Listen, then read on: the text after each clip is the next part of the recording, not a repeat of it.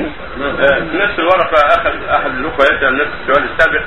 هل الماء النجس إذا كرر وصفي بطرق علمية هل هو طاهر علما أن أصله نجس وأن رائحته ولونه وطعمه كالماء الطبيعي الطاهر؟ تماما إذا كان كثيرا ونقي مما فيه طهر.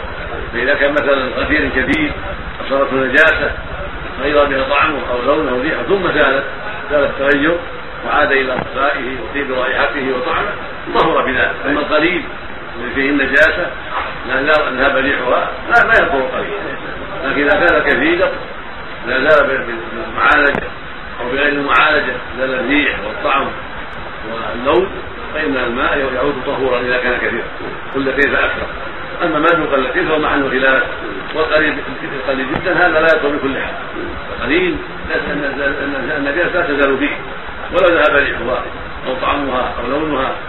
ولهذا أمر النبي صلى الله عليه وسلم لما أمر بإراقة الإناء الذي شرب منه الكلب لأن في الغالب يتغير الأواني ماؤها قليل.